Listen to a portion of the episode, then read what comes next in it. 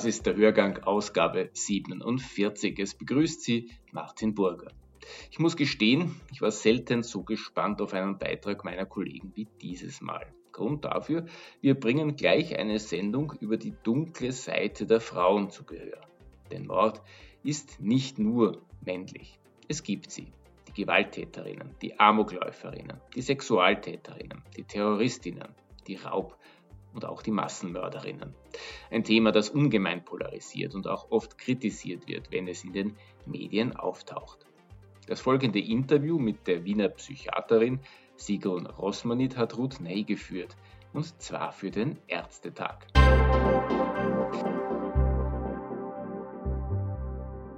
Herzlich willkommen zum Ärztetag, dem Podcast der Ärztezeitung. Mein Name ist Ruth Ney und ich leite das Online-Ressort der Zeitung. Mord ist Männersache. So lassen sich zumindest Kriminalstatistiken deuten. Im deutschsprachigen Raum geht man zum Beispiel davon aus, dass nur etwa 12 bis 15 Prozent der Gewaltkriminalität auf das Konto von Frauen geht. Bei Sexualdelikten ist der Anteil noch viel geringer, etwa im einstelligen Bereich. Und doch gibt es auch Amokläuferinnen, Sexualtäterinnen, Terroristinnen, Raub- und Massenmörderinnen. Literatur und Tagesmedien übernehmen ihre mitunter verstörenden Geschichten dann gerne mit leichtem Grauen, gerade wenn es um Gift oder Kindsmord geht. Dass allerdings vor Gericht oft ganz besondere persönliche Geschichten zutage kommen, weiß die Medi Wiener Medizinerin und Psychiaterin Dr. Sigrun Rossmanit. Sie arbeitet seit über 40 Jahren als Psychiaterin und Psychotherapeutin und ist seit 25 Jahren auch als forensische Psychiaterin aktiv – wobei sie unter anderem als beeidete und gerichtlich zertifizierte Sachverständige tätig ist. Ob Frauen tatsächlich anders morden und Verbrechen anders begehen als Männer, das möchte ich im heutigen Podcastgespräch von ihr erfahren. Hallo, Frau Dr. Rossmanit, ich begrüße Sie ganz herzlich am Telefon. Grüß Gott. Frau Dr. Rossmanit, Frauen als Opfer, darüber hört und liest man ja sehr viel, aber explizit als Täterinnen, warum wird das so selten thematisiert? Ist das irgendwie ein Tabu? Es ist einerseits ein Tabu und andererseits kommt es ja zahlenmäßig tatsächlich viel seltener vor. Aber man sollte es nicht vernachlässigen, weil Frauen sind eben nicht nur Opfer. Es gibt auch Frauen, die Täterinnen sind und zwar Täterinnen nicht nur in der Verteidigung Männer gegenüber, die ihnen Gewalt anwenden, sondern auch von sich aus. Der aggressive Anteil von Frauen wird meistens übersehen diese doch ein bisschen einzementierte Opferrolle, erschwert das vielleicht auch manchmal die sachlich neutrale Aufarbeitung vor Gericht? Denn Sie haben ja jetzt da auch sehr viel Erfahrung. Ich würde sagen, es erschwert nicht die Aufarbeitung, aber es verstellt manchmal den Blick. Dass man Frauen eher als Mittäterinnen, so erklären sie sich ja auch vor Gericht oftmals, sieht und seltener und weniger in ihrer eigenen Fähigkeit, auch Gewalt anzuwenden. Das ist ja jedem Menschen eigen. Die wenigsten töten und morden natürlich, weil wir bessere Schutzmechanismen haben. Dafür, wenn wir in solchen Frustrations- oder Belastungssituationen sind. Aber es gibt natürlich Frauen, die sich so darstellen, als ob sie rein zufällig in eine Gewalttätigkeit hineingelangt werden, als Täterinnen. Da ist es schwieriger, das so wahrzunehmen, dass äh, Frauen auch durchaus dazu imstande sind. Männer haben ja keine Opferrolle eigentlich, muss man sagen, wenn es in der, in, bei Beziehungstätigkeiten geht. Das Gebiet ist ja auch manchmal etwas vermint, wenn man von Frauen als Täterinnen spricht. Zum Beispiel hat Europol 2019 mit der Kampagne Crime Has No Gender ziemlich heftigen Gegenwind erfahren. Angeblich weil es verharmlose, wie die Opferverteilung nämlich ist. Wie ist Ihnen das denn schon mal begegnet, dieses Thema? Ja, das ist mir oft begegnet. Ich habe ja vor etwa sieben Jahren ein Buch publiziert, sind Frauen die besseren Mörder. Ich habe viel Gegenwind und Kritik erfahren, weil äh, jeder, der sich mit Aggressivität und mit Gewalttätigkeit von Frauen beschäftigt, sofort darauf verwiesen wird, dass Frauen meistens Opfer sind, was ja stimmt. Das braucht man ja nicht wegdiskutieren. Aber man sollte darüber hinaus nicht vergessen, dass es durchaus auch Frauen gibt, die Täterinnen sind. Und da bei diesen Themendiskussionen wird dieser Anteil vergessen. Es war eigentlich der Anlass dafür, dass ich ein Buch darüber geschrieben habe, das kann man ja ohne dies nur als Frau schreiben, dass das eigentlich nicht so stimmt, wie immer angenommen. Frauen sind mehrheitlich und meist Opfer, aber nicht immer. Und dass Frauen gewalttätig sein können, dass Frauen morden, ist auch tatsächlich kein Phänomen der Neuzeit. Das gibt ja genügend Beispiele, die reichen bis hin zu Goethes Faust, der ja auch auf Basis eines tatsächlichen Kriminalfalls nach einem Kindsmord sein Gretchen dann in der Literatur eingeführt hat. Hat sich aber vielleicht etwas geändert im Laufe der Zeit bei dem Thema, wie Frauen gewalttätig sind oder warum sie gewalttätig werden? Ich glaube, da ist schon etwas mehr drauf gefallen, dass Frauen in Beziehungen durchaus auch von sich aus gegen Männer vorgehen. Männer schweigen ja eher, nehmen sich ja selbst schwerer als Opfer von Beziehungsgewalt wahr. Geändert hat sich zum Beispiel bei jungen Frauen etwas dass junge Frauen scheinbar leichter aggressive Lösungen suchen und auch finden und tätlich werden und schneller anspringen. Also es ist, es ist gewissermaßen ein bisschen so, dass man das für sich beansprucht, genauso cool und genauso sich zu verhalten wie halt äh, irgendein äh, junger Mann.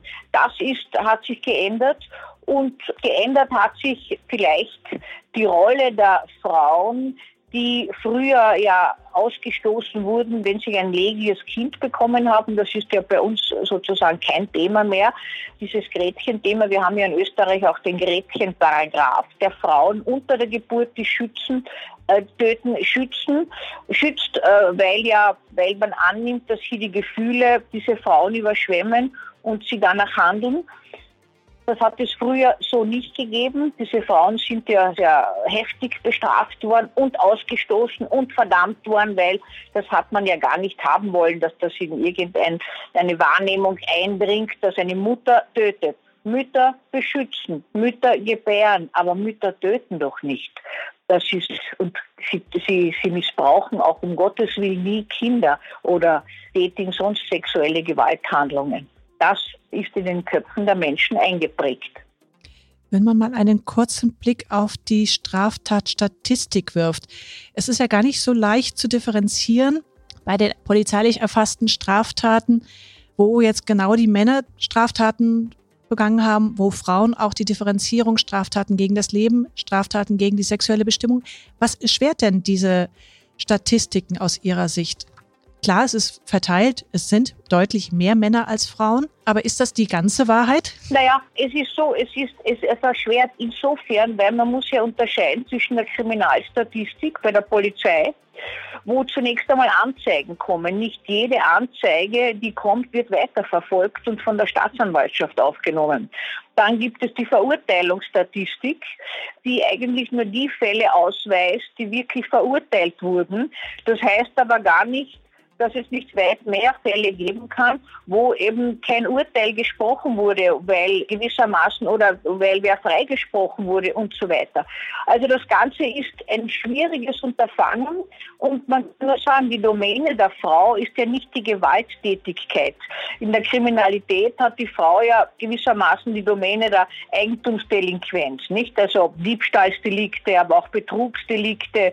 Früher war es auch noch Geheimprostitution und so weiter.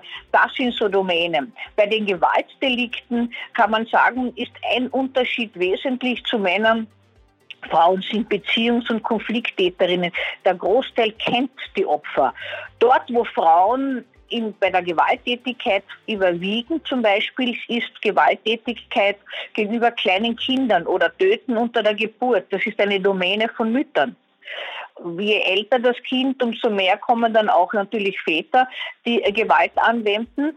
Und Mütter, die töten, hat es zu allen Zeiten gegeben und wird es auch immer wieder geben. Die weiteren Gewalttätigkeiten von Frauen dem Partner gegenüber oder Freunden und Bekannten sind auch Gewaltdelikte nach Beziehungskrisen, tätlichen Auseinandersetzungen und so weiter. Wenn Frauen Fremde oder Zufallsopfer attackieren oder gar töten, dann muss man wohl sehr genau hinschauen, ob es sich hier nicht um eine krankhafte Verzerrung gehandelt haben könnte im Rahmen einer Geisteskrankheit. Aber wenn man meistens annimmt, dass Frauen die Gewalt anwenden und die töten, geisteskrank sind, so ist das ein Bias, den die Allgemeinbevölkerung hat, weil man nicht annehmen kann, dass eine Frau sowas tut. Sie haben das gerade eben erwähnt, dass bei dem Thema Gewalt an Kindern, von den Kindesmisshandlungen bis zur Kindstötung, ja. Frauen als Täterinnen stark überrepräsentiert sind. Mhm. Gibt es eine Erklärung dafür?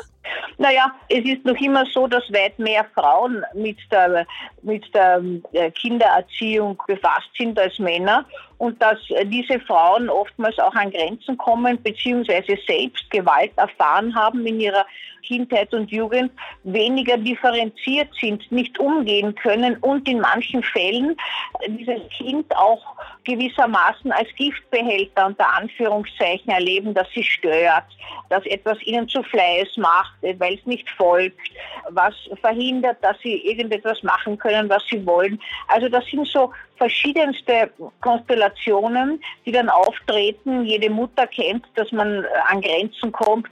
Aber wenn man dann zu wenig Bewältigungsmechanismen und Ressourcen und äh, Schutzmechanismen hat, dann werden daraus Tätigkeiten. Man stellt das Kind ab. Und ich glaube, da sind Frauen durchaus auch imstande, schwere Gewalt anzuwenden. Und äh, bei Kindern nur, nimmt man es sehr selten an, nicht? Mhm. Sehr überraschend bei der Vorbereitung war für mich auch zu sehen, wie häufig, zumindest relativ häufig, Frauen auch im Bereich sexueller Kindesmisshandlung in den Statistiken auftauchen. Mhm. Ein neues Phänomen oder schon länger bekannt? Es ist sicher lange bekannt, hat es sicher immer gegeben. Der Blick darauf fällt erst seit kurzem. Ich würde sagen, in den letzten zehn Jahren länger nicht. Jetzt kommen allerdings zunehmend wissenschaftliche Arbeiten auch zu diesem Thema. Das ist ein so schambesetztes Thema, dass man es kaum hervorkramen kann, sozusagen. Wer möchte denn wissen, dass die eigene Mutter vielleicht ein Kind sexuell missbraucht hat? Allein der Gedanke, dass die Mutter sexuelle Handlungen vollzogen hat, um gewissermaßen sich zu zeugen, will ja schon niemand wahrhaben. Und dass Frauen sexuelle Missbrauchshandlungen oder Gewalthandlungen machen, das ist ein Tabuthema, das mit dem Mutterstereotyp nicht zusammengeht. Mhm. Das ist der Grund.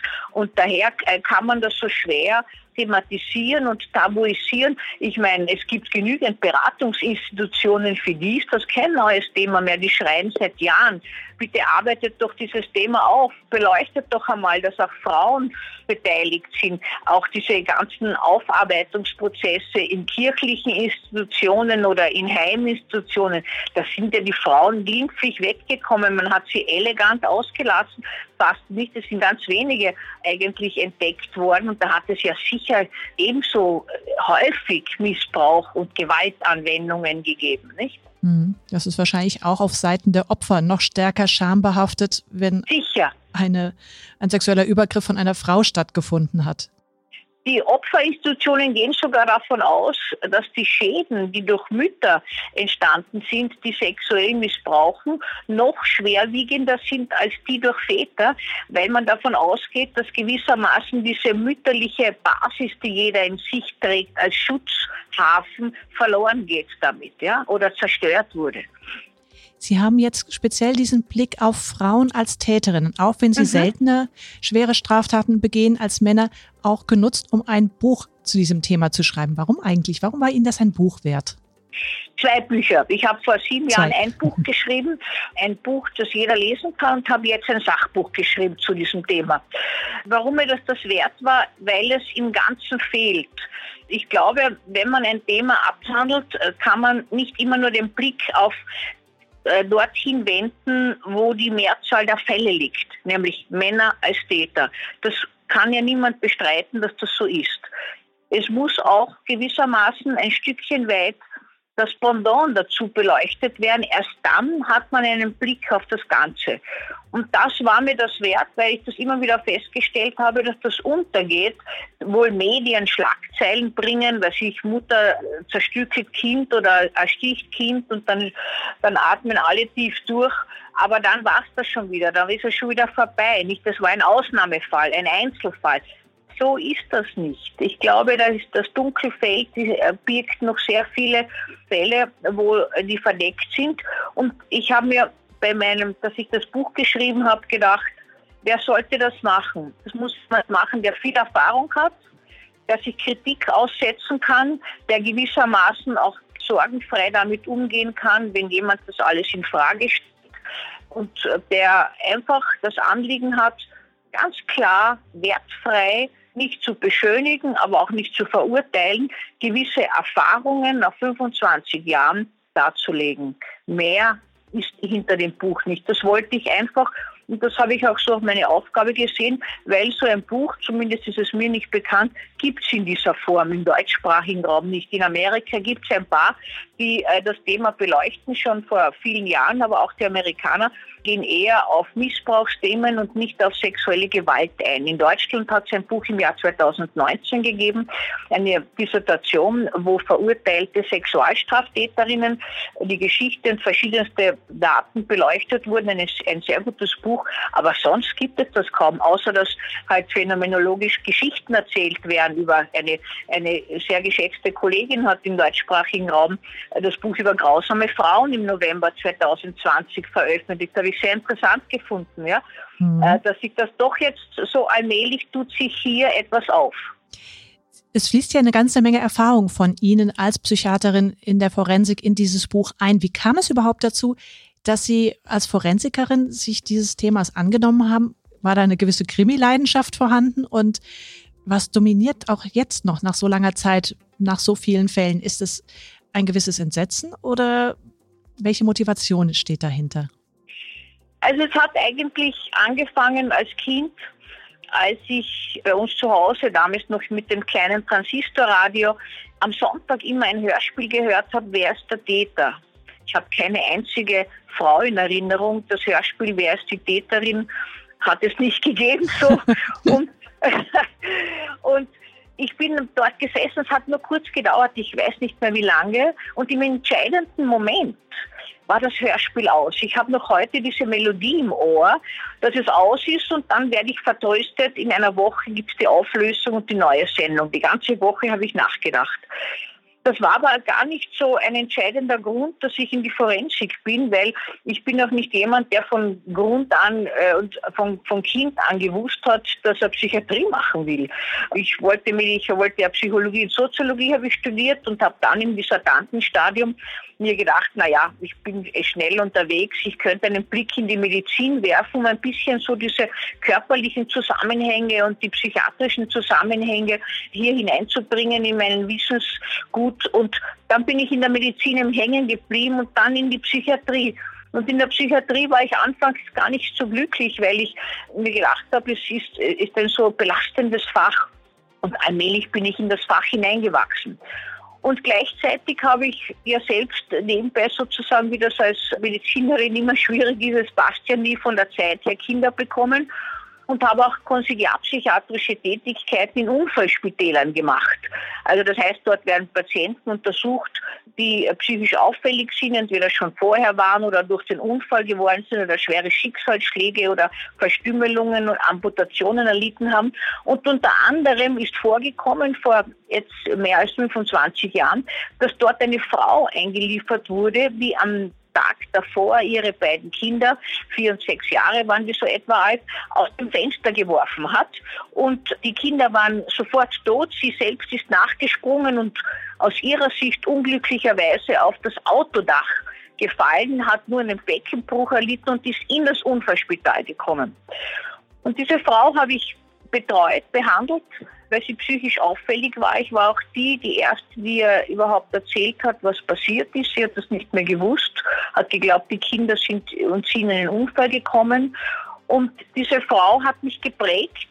Ich werde auch nie diesen Blick ihrer Augen vergessen, wie ich ihr das erzählt habe, als sie mir sagt, das kann nicht sein, ich kann mir nicht das Liebste genommen haben.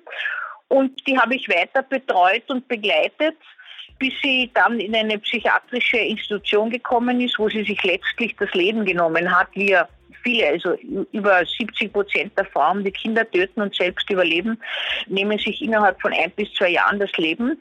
Und im Zuge dieser Betreuung bin ich auch befasst gewesen mit den Begutachtungen von ihr. Aber nicht, dass ich diese Gutachten verfasst hätte, sondern ich war die behandelnde Fachärztin. Ich habe diese Gutachten zu Gesicht bekommen, wie Kollegen sie verfasst haben über sie und war gar nicht einverstanden. Ich war so äh, mit ihrer Betreuung überidentifiziert, könnte man sagen, dass ich überhaupt nicht verstanden habe, warum diese Frau schuldfähig von den Kollegen erachtet wird. Es hat mich aber so interessiert, dieses ganze Fach und auch diese Begegnung hat mich sehr geprägt, dass ich mir gedacht habe, damals in selbstüberschätzender Art und Weise, naja, das könnte ich besser. Solche Gutachten kann ich sicher gut schreiben. Ich mache das sicher besser als die Kollegen. Ich denke heute ganz anders darüber. Auch ich würde sie als schuldfähig rückblickend heute erachten. Aber als Behand damals behandelnde Ärztin, wie man das ja oft sieht, wären hier ist der Blickwinkel ein anderer, ein, ein sehr bezogener und auch für den Betreuten. Und auch ich würde das heute so entscheiden. Und gesagt, getan, ich habe dann die Ausbildung, nach vielen Jahren Psychi klinischer Psychiatrieerfahrung, habe ich die Ausbildung gemacht noch als Sachverständige und bin dann schwerpunktmäßig, jetzt ist das wieder aufgelebt von früher, von meiner Kindheit, in die Forensik mit als Strafgerichtsgutachterin hinein und habe dann Gewalt- und Sexualstraftaten eigentlich als mein bevorzugtes Gebiet mir gewählt. So ist das gekommen. Hm, sehr spannend. Sie haben das erwähnt, Schuldunfähigkeit kann vorliegen, muss aber nicht. Mhm. Gibt es einen Unterschied zu Männern? Also wie oft liegen nach Ihrer Erfahrung psychiatrische oder psychologische Störungen vor, die die Tat zumindest mitbegründen oder unter Umständen sogar für eine Schuldunfähigkeit sprechen? Also man muss ja, müsste ja korrekterweise sagen, auch ich muss das so benennen, wir Psychiater begründen ja nur die medizinischen Voraussetzungen. Das setzt ja voraus, dass das Gericht diesen Beweis würdigt, nicht? Also den wir mhm. jetzt als in, im Rahmen eines Gutachtens geben. Also es liegt in jedem Fall weit seltener vor, als gemeinhin angenommen. Das ist unterschiedlich. Man hat angenommen, dass circa bei fünf Prozent der Frauen, die Gewalt anwenden, Geisteskrankheiten dahinter sind. Dann die Zahlen schwanken dann immer wieder. Bei schweren Delikten und bei Delikten, die auch mit, mit Töten einhergeht, hat man dann gesagt, das sind circa 15 Prozent. Aber die Zahlen sind nicht ganz verlässlich, weil es kommt ja darauf an, es kann ja auch jemand, der eine Geisteskrankheit hat, kann ja durchaus imstande sein, Handlungen zu tätigen, die nicht in unmittelbarem Bezug zu dieser Geisteskrankheit stehen. Mhm. Man nimmt unglaublichen Delikten häufig an, dass derjenige, der sie verübt, geistig krank ist. Und das nimmt man bei Frauen noch mehr an, aber das stimmt letztlich nicht. In wenigen Fällen sind Frauen wirklich geistig krank. Es gibt welche. Es gibt Frauen, die unter dem Einfluss von Stimmen ihre Kinder aus dem Fenster werfen, weil sie glauben, sie müssen sie irgendeiner Göttlichkeit opfern und erstaunt sind, dass diese Kinder am Asphalt zerschellen, wenn sie sie hinunterwerfen. Oder es gibt Frauen, die die Kinder töten, weil sie glauben, erst wenn sie das Kind töten, kommen sie zum echten Kind. Das sind also wirklich kranke Motivationen. Oder die Zufallsopfer auf der Straße attackieren, weil sie sie für gefährlich halten und glauben, sie werden jetzt gleich von diesen vernichtet werden und so weiter. Aber das ist ein Bruchteil von der Frauen, die unter derartigen Geisteskrankheiten, könnte man sagen, im engeren Sinn leiden. Das heißt, es gibt in den seltensten Fällen auch den Unterschied zwischen Frauen und Männern. Es gibt schon einige Unterschiede, nicht? Also bei, es gibt zum Beispiel den Unterschied, dass Frauen seltener alkoholisiert sind, wenn sie Gewalt anwenden. Es gibt den Unterschied, dass Frauen, die sexuelle Gewalt anwenden, eher in Mittäterschaft sich befinden, also entweder mit einem Partner oder mit mehreren anderen, während die typischen Sexualstraftäter oder Vergewaltiger sozusagen Einzeltäter sind. Es gibt den Unterschied, den die Gender-Theorien berichten, aber in der Praxis nicht immer gesehen wird, dass Frauen in Beziehungen dann töten oder den Partner töten, wenn sie sich eigentlich trennen wollen, aber nicht können, also in so abhängigen Beziehungen sind. Und Männer eigentlich eher dann die Partnerin töten, wenn sie nicht zulassen können, dass diese Partnerin geht. Das haben wir ja bei vielen Beziehungstötungen immer wieder und es schon gar nicht aushalten von ihrem männlichen Selbstwert her, dass diese Partnerin sich einem anderen zuwendet. Das ist klassische Eifersuchtsdrama. Also das kommt immer wieder vor mhm. und ist auch ein Unterschied. Wie können Sie denn Ihr Wissen einbringen und helfen, um Frauen dann im Sinne der Prävention zu unterstützen? Welche Therapieoptionen gibt es denn da? Und woran hapert es vielleicht auch noch im heutigen Strafvollzug? Naja, im heutigen Strafvollzug hapert es durchaus. Und zwar wird natürlich Therapie nicht in diesem Sinne, in diesem Ausmaß, in dem es benötigt würde, angeboten, nicht? Darüber hinaus muss im herkömmlichen Strafvollzug ja keine Frau und kein Mann Therapie annehmen. Das ist ja bei uns nur in der Maßnahmen, im Maßnahmenvollzug. Bei Ihnen heißt das Maßnahmenunterbringung. Bei uns im Maßnahmenvollzug ist Therapie verpflichtet, sonst ja nicht. Nun, wenn eine Frau nicht darüber berichtet, was sie gemacht hat, beziehungsweise nicht einigermaßen offen danach gefragt wird, geht das ganze Delikt unter. Und Frauen erhalten ja keine spezifischen Therapien jetzt, beispielsweise eine Frau, die Missbrauchshandlungen tätigt. Das kommt ja kaum zur Sprache. Oder wenn ein Bärchen Gewaltdelikte verübt, dann die Frau schildert sich nur als Mittäterin. Ihre eigenen Gefühle, ihre eigenen Anteile, ihre Persönlichkeit kommt gar nicht zur Sprache, war nur Mittäterin. Das ist die bevorzugte Rolle von Frauen sozusagen, nicht? Man neigt auch dazu, sie so zu sehen. Auch bei großen Sexskandalen sind Frauen immer nur Mittäterinnen, der Anführungszeichen nur, weil man das gar nicht annimmt. Man nimmt an, sie sind gezwungen worden, geben das auch oft so an. Ob das immer so stimmt, ist die andere Frage sind gezwungen worden, gegen ihren Willen mitzumachen, machen also viel, viel harmlosere Delikte, indem sie gewissermaßen gar nicht Delikte verüben, die mit dem äh, sexuellen, äh, mit der sexuellen Gewalttat im engeren Sinn zu tun haben. Also das wird alles so dargestellt und wird gar nicht Thema. Jetzt ist die Sexualität zum Beispiel eh schon schambesetzt und dann in einem Gerichtsverfahren soll die Frau sich jetzt auch noch darstellen, dass sie vielleicht doch erregt war, wenn das Kind geschlagen wurde und angeregt wurde, selbst zu masturbieren und so weiter. Also das sind ja so ganz heikle Sachen. Mir ist das ein Anliegen, dass einfach Licht in dieses Dunkle hineinkommt. Das wird noch Jahre brauchen. Mein Buch wird vielleicht auch untergehen und man nimmt an, naja, wieder jemand, der Frauen anschwärzt, wie ich das immer so höre, ist gar nicht mein Anliegen, sondern ich möchte einfach Verständnis finden, dass wenn etwas klar artikuliert wird, zur Sprache kommt, dann kann man es benennen, dann kann man es begreifbar machen und dann kann man auch dran arbeiten. Sonst kann man nicht dran arbeiten.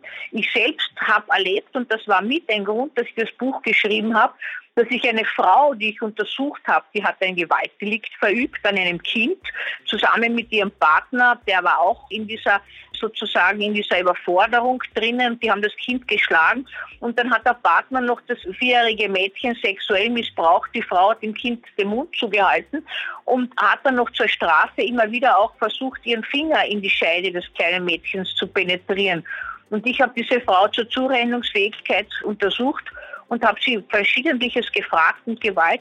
Und ich habe vergessen, sie nach den sexuellen Handlungen zu fragen. Da ist in mir etwas aufgeblitzt. Da habe ich gemerkt, das Tabu ist auch in mir wirksam. Und dann habe ich mir gedacht, das war schon vor vielen Jahren, ich muss irgendwann ein Buch drüber schreiben. Ich muss das schreiben und muss das auch so benennen, denn wenn es mir so geht, dann geht es anderen auch so. Und das war eigentlich ein wesentlicher Punkt. Hm ja, dann kann man nur hoffen, dass tatsächlich auch Ihr Buch ein klein wenig dazu beiträgt, Licht in dieses Dunkel zu bringen. Ja, gerne, gerne. Ich danke Ihnen ganz herzlich für das Gespräch und wie, denn in unserem heutigen Podcast haben wir einmal mehr ein anderes Gesicht von Frauen gesehen und uns diesem Gesicht zugewandt, nämlich dem der Täterinnen. Denn auch das ist Teil der Realität, in der wir leben und gehört mit in die Gender-Debatte, um zu starren Denkmustern entgegenzuwirken. Dennoch soll dabei keinesfalls in Vergessenheit geraten, dass die Kriminalstatistik natürlich ebenso eine deutliche Sprache spricht zur Verteilung der Opfer. Denn Frauen bilden gerade bei Sexualstraftaten natürlich nach wie vor den überwiegenden Teil der Opfer.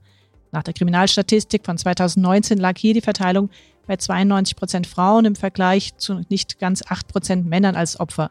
Nach aktueller kriminalstatistischer Auswertung zu Partnerschaftsgewalt ist jede dritte Frau in Deutschland mindestens einmal in ihrem Leben von physischer und oder sexualisierter Gewalt betroffen. Auch das ist natürlich leider bittere Realität. Ja, wir haben zwei Seiten gesehen, Frau Dr. Rossmanit. Ganz herzlichen Dank für Ihren Einblick in die Erfahrungen. Gerne. Und ich wünsche Ihnen noch alles Gute. Danke sehr. Dankeschön. Danke vielmals. Das war die forensische Psychiaterin Sigrun Rossmanit. Sie erklärt, was Frauen zu Täterinnen macht. Die Fragen hat Ruth Ney gestellt. Sie ist Redakteurin der Deutschen Ärztezeitung. Das aktuelle Sachbuch von Dr. Sigrun Rosmanit, Täterin Gewalt- und Sexualstraftaten von Frauen, ist bei Springer erschienen. Das war der Hörgang Ausgabe 47. Im nächsten Podcast aus dieser Reihe werfen wir einen Blick hinter die Kulissen der Impfstoffbestellung und Auslieferung in Österreich. Martin Burger wünscht Ihnen noch eine erfolgreiche Woche.